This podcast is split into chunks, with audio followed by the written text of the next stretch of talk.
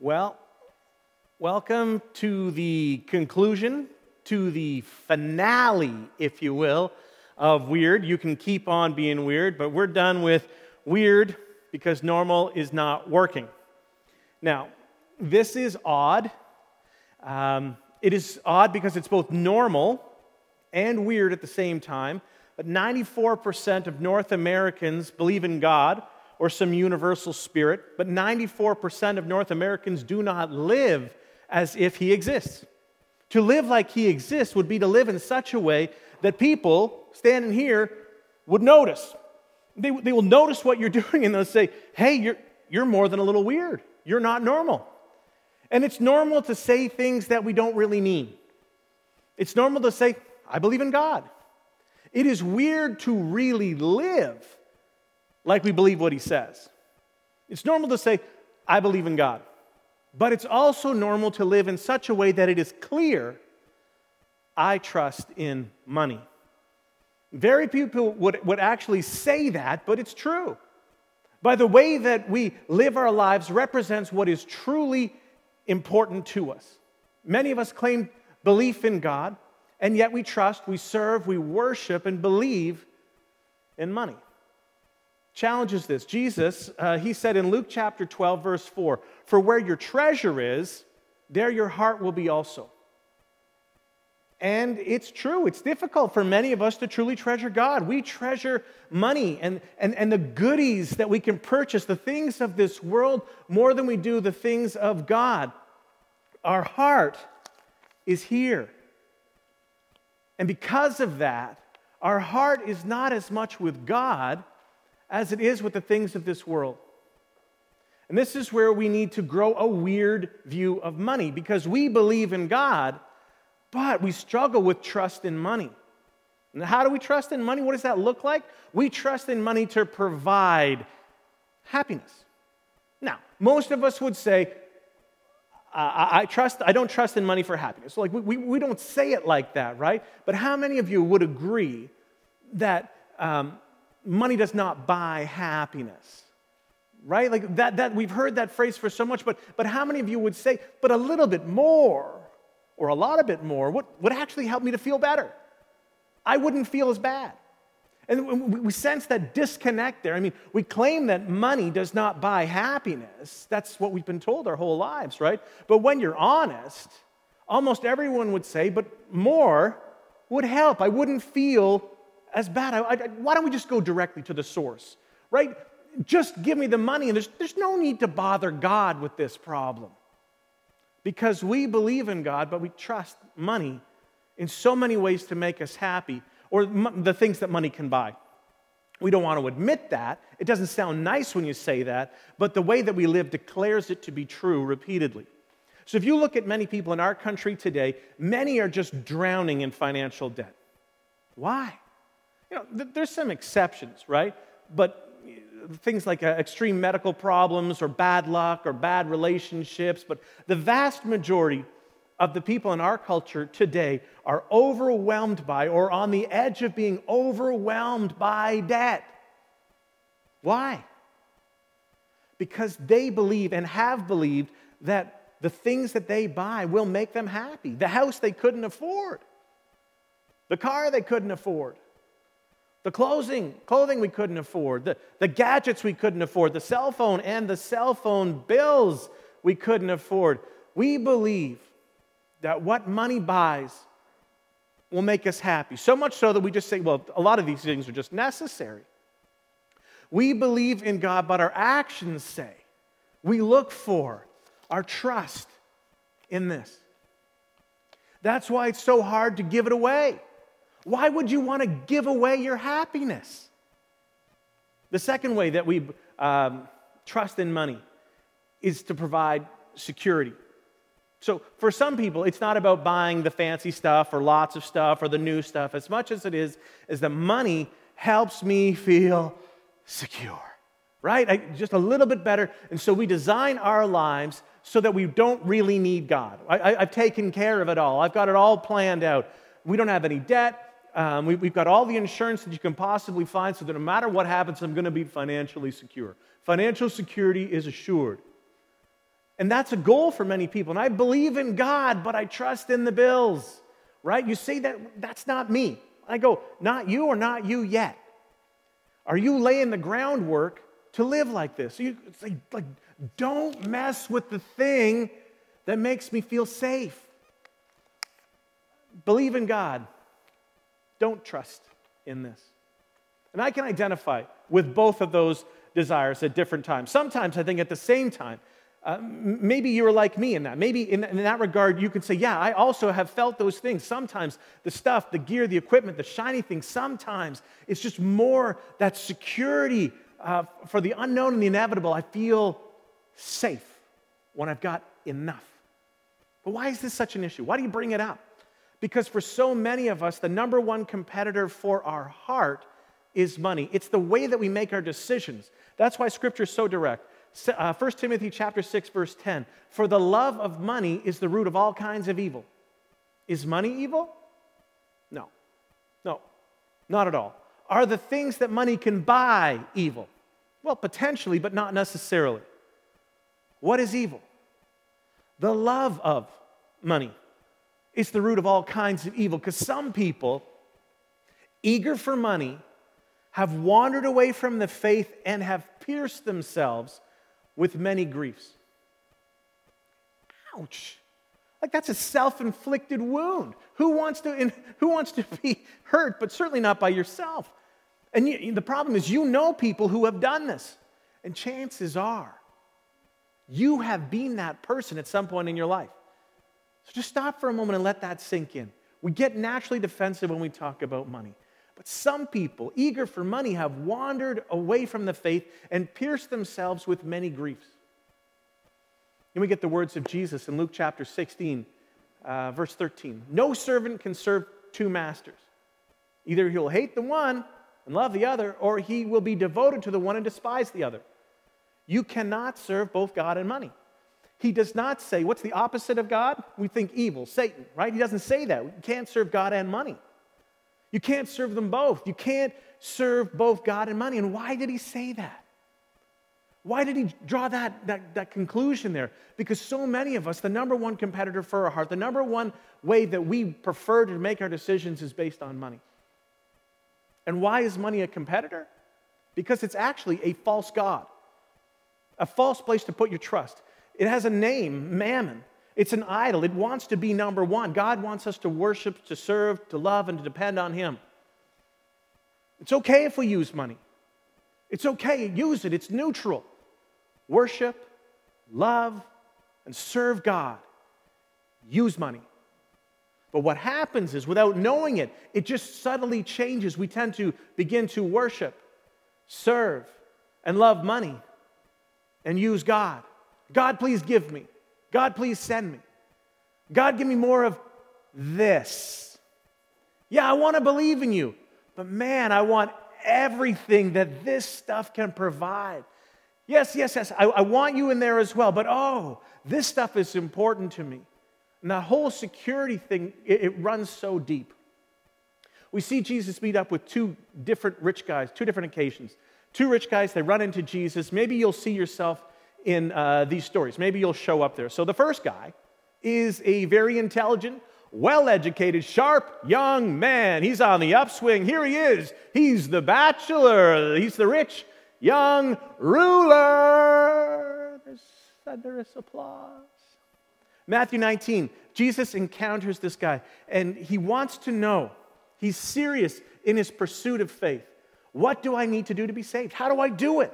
I'm trying, I'm on the path. What do I need to do to have eternal life?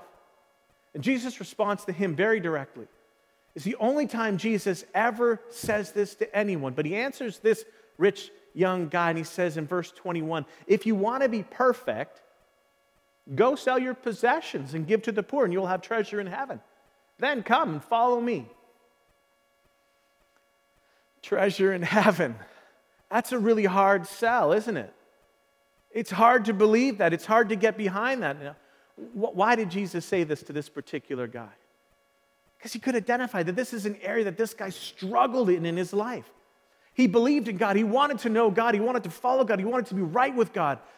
But Oh man, he trusted in his great wealth. And Jesus was saying there, there, there's something in your life that's more important. It was more important to you than God. It's, there's more defining in how you're going to live. So, which one are you going to choose?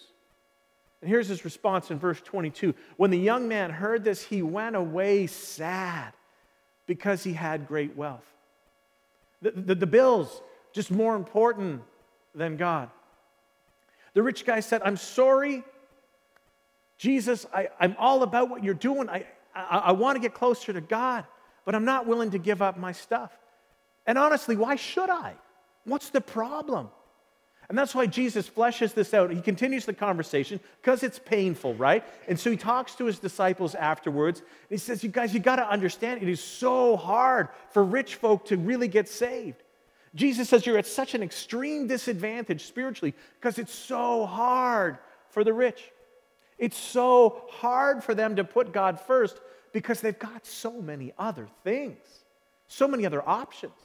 And there's this underlying power and control struggle lying just beneath the surface. Another guy, another rich guy, encounters Jesus, but this one not, not as honest in his intent. Poor morals, really bad morals. He's one of the most despised people of the day. Little bitty guy, uh, short guy, short guy complex, named Zacchaeus.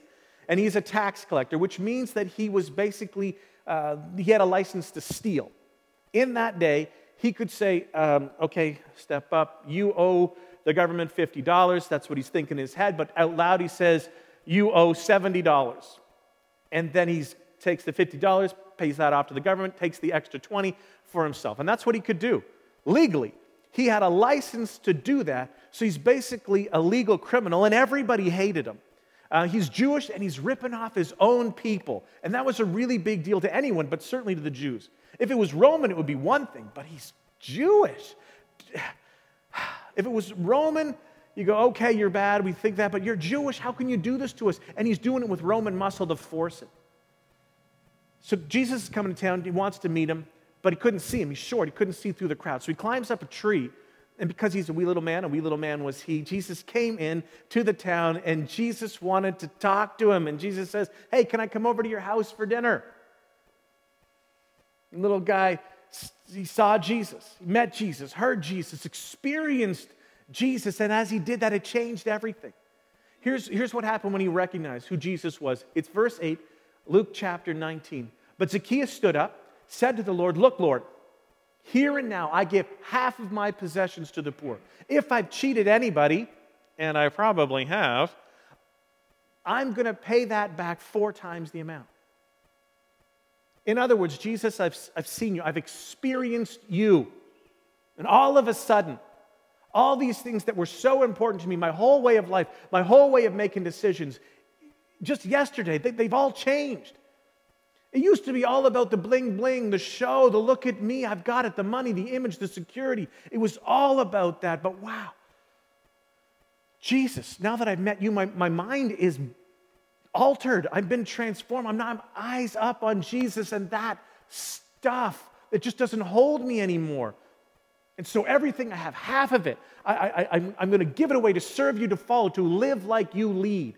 I want to follow you. and then what does Jesus say?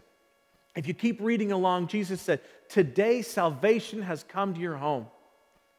Now, salvation did not come to his home because he gave half, right? Let's be clear about that. He gave half because salvation came to his home, and there's a tremendously big difference there. Because he saw Jesus, he fully recognized that the things of this world are in perspective, they don't last. And truly recognize Jesus is the Savior, He's the King, He's the Lord. And all of a sudden, this stuff just doesn't hold him like it once did. That's been a little bit of my story. And I'll tell you where I am right now. When, when, when I'm far from God, some of you go, Well, you're a pastor, so obviously you never do that. How would that ever happen? How would you ever be far from God? I'm telling you, I'm a regular guy. And, and, and it happens too much.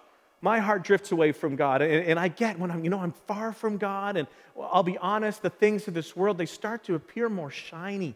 They start to appear more fun. They're, they're appealing to me. They become more necessary. And that's the way it is. And when I'm far from God, it looks appealing to me.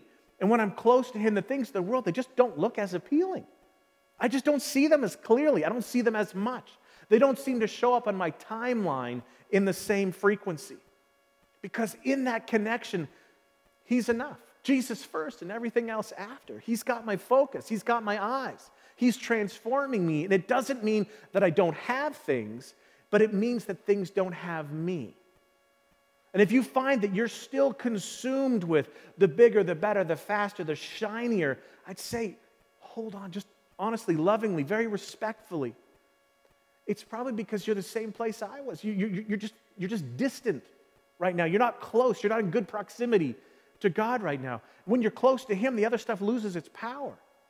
I'm going to show you a couple places where I think this happens. When you fall in love with Jesus, you will fear God because it becomes clear who He is.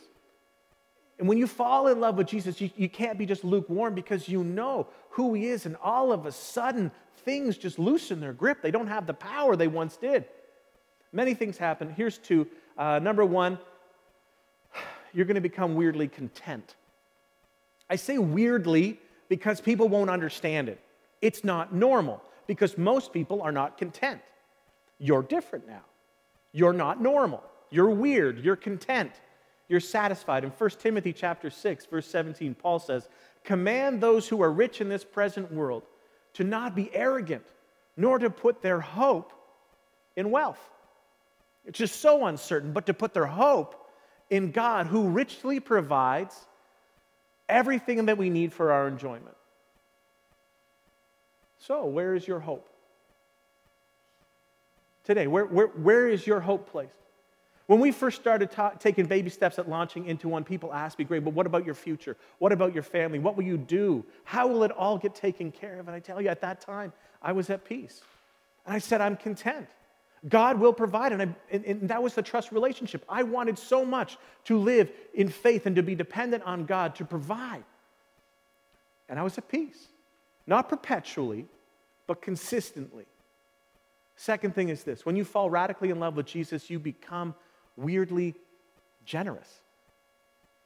The things of this world don't hold you in the same way.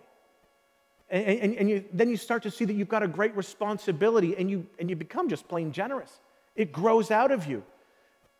People's giving to the church is weird, right? 21% of consistent churchgoers don't give anything to their church.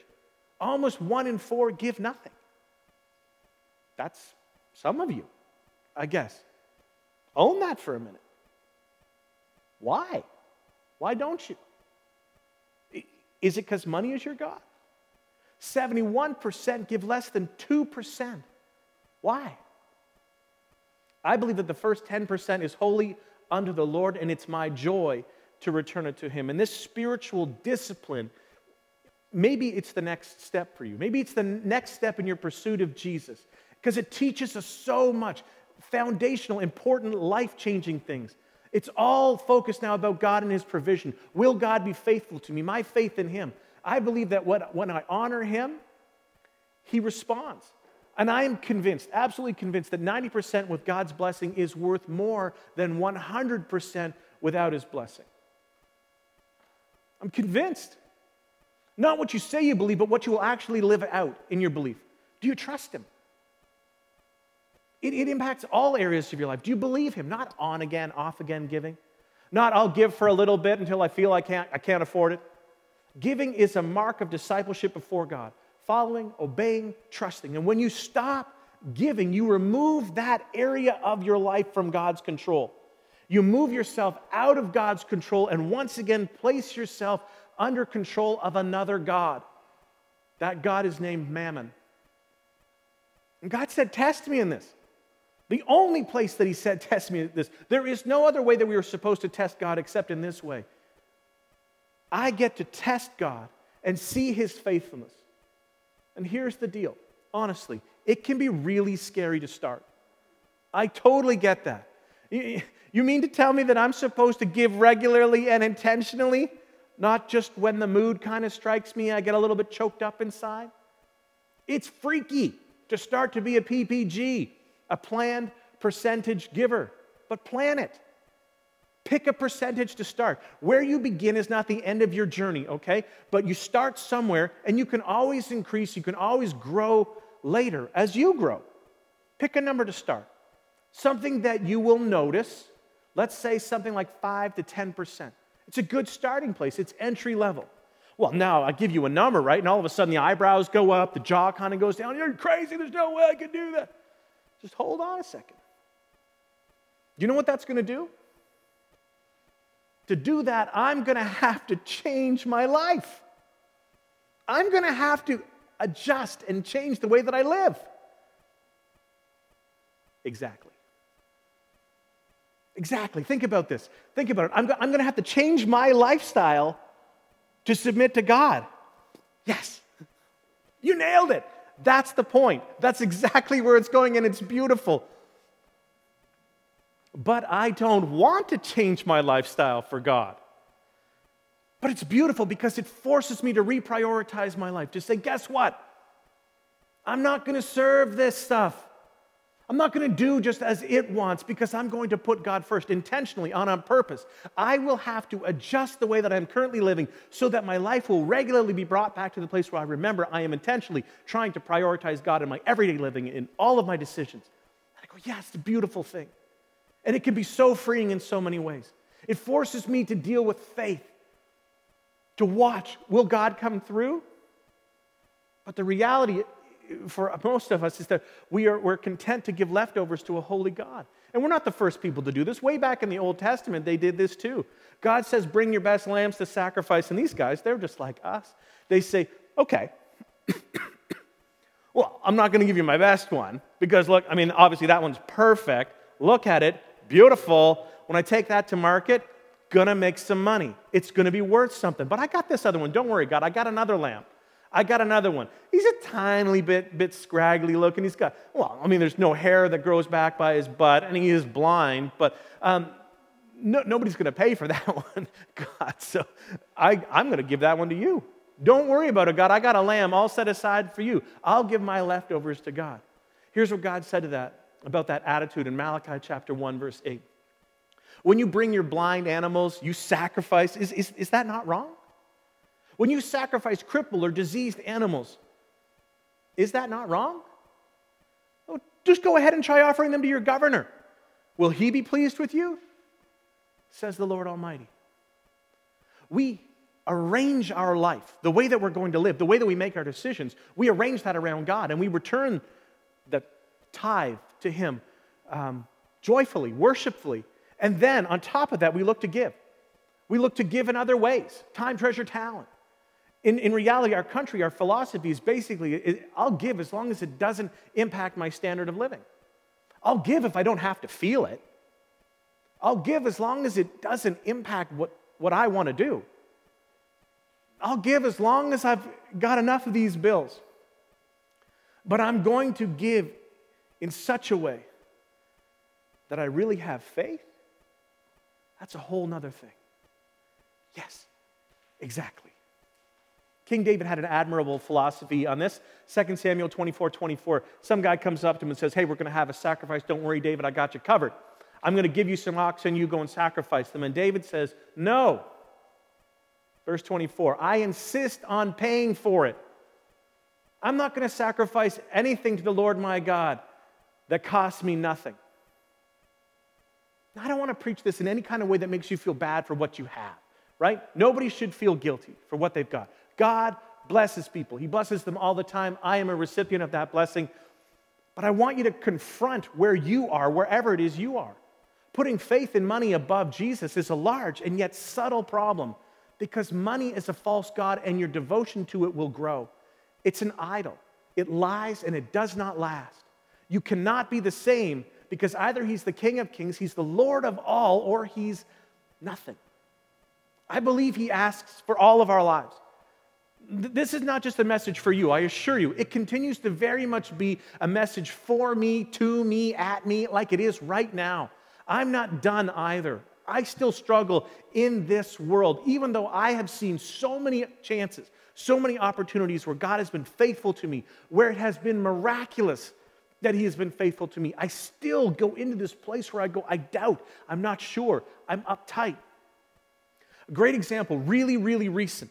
A couple of weeks ago, I told you that we were going to, as a church, put a chunk down on our mortgage, that we wanted to do that.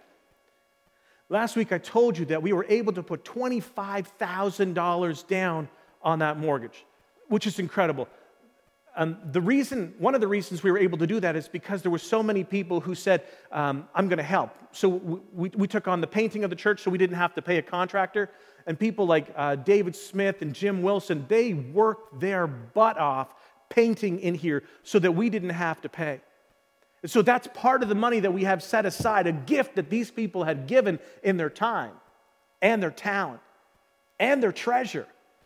So we had $32,000 in the bank. I don't normally like to talk about numbers, but the numbers here are significant. $32,000 in the bank, and we say, uh, 25. And, I, and I'm kind of going, 25. 25 is more. Okay, God, I totally believe you. Let's write the check. Let's do it.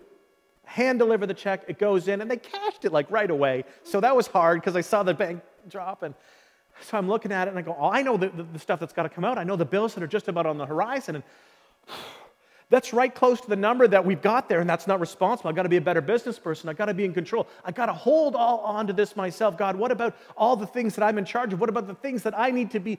And he goes, Graham, do you remember who the first investor into one was?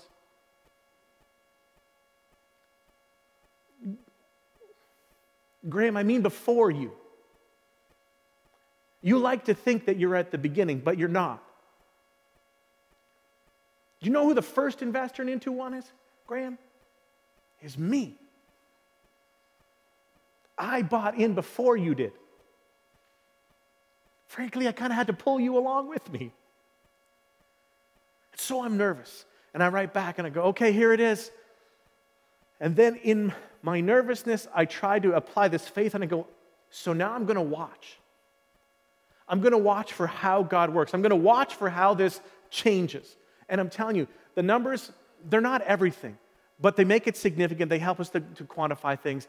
But it's the timing. Honestly, I'll tell you time and again, it's God's timing, which is never the timing I would choose, but His timing is unbelievable. $25,000 gone.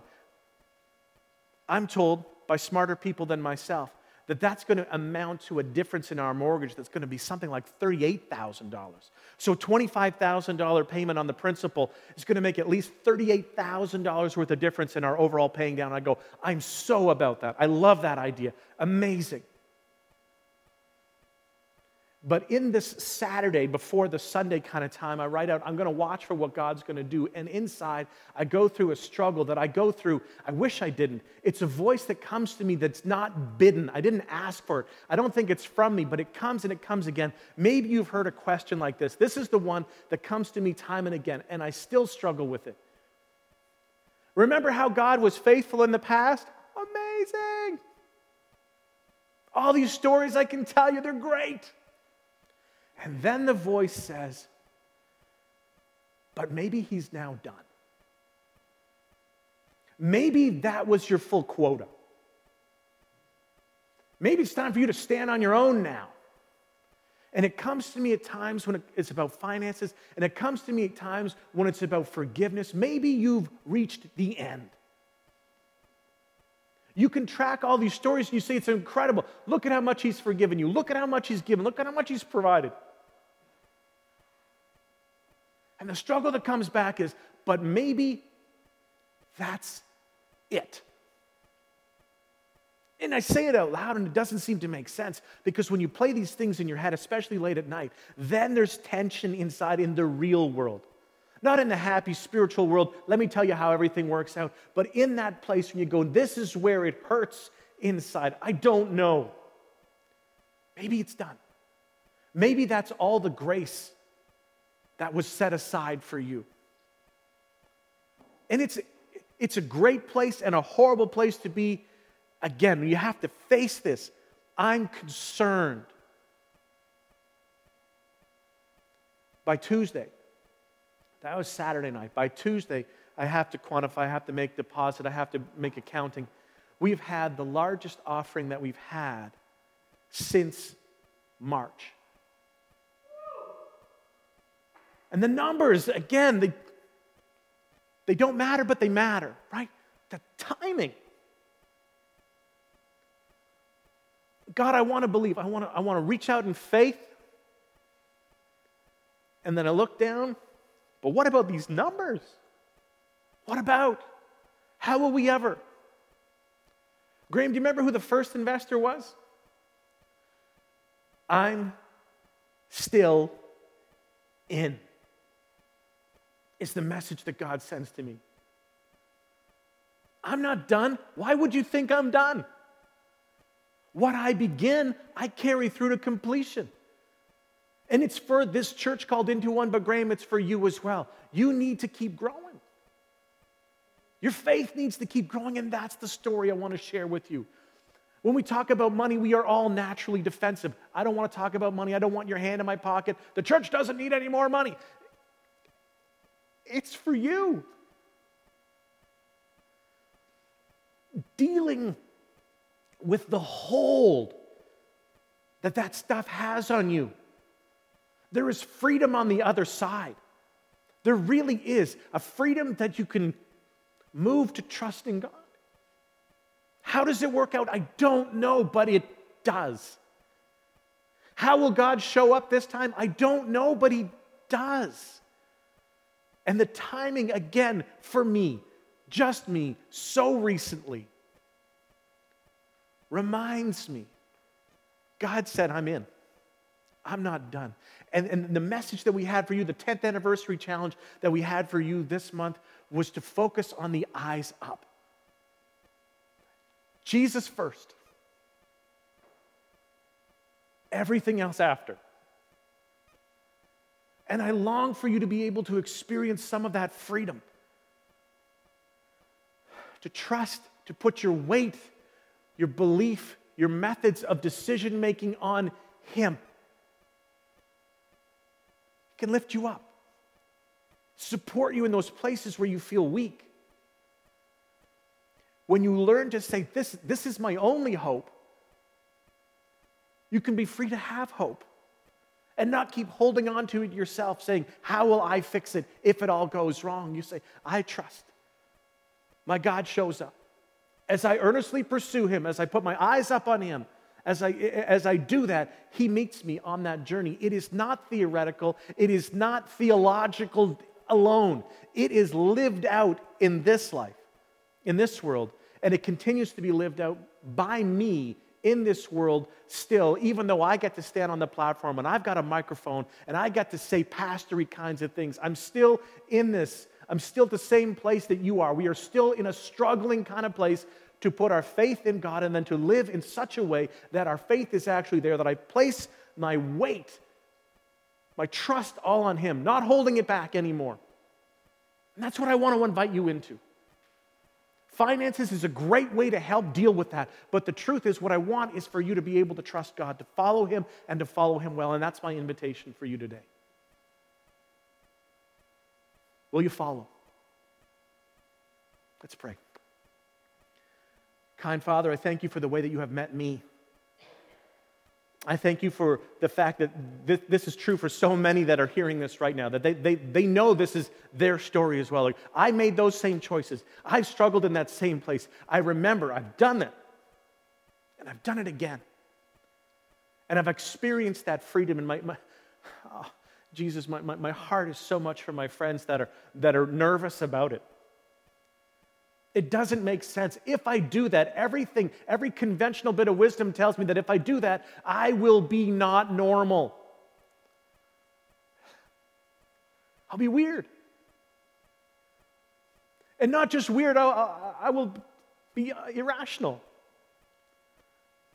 And, and, and, I, and I want to trust but, but my rational mind holds me back in some places because it doesn't seem like that makes sense. The, the math doesn't seem to add up. And you, you rewrite the laws of mathematics. When I trust, when I give and I release to you, you continue. You have been faithful throughout my entire life, throughout history. You have been faithful to provide. in my life, time and again, I've been able to say, beyond all I can ask or even imagine. And even in that place, I can say, then why do I keep forgetting? Why do I have to keep relearning? But that is my desire. I want to keep relearning. I, I, I, want it to be true. I still want to live in, in faith dependent, just like when we started into one that I said, I just want to have a faith story of my own. I want that story to continue to be written. And I want it for my friends that are listening, watching right now. Push through the arguments that say, not now, not for me, about someone else. That's ridiculous. He just wants my money. Push through all those things. Jesus, speak to these, my friends now. Deliver to them the peace and the freedom which you long to bring into their life. Set them free. That they could delight in you. Jesus first, everything else after. Help us to see as you see so that we can do as you say. We go forward with our eyes up on you, Jesus. Thanks. Amen.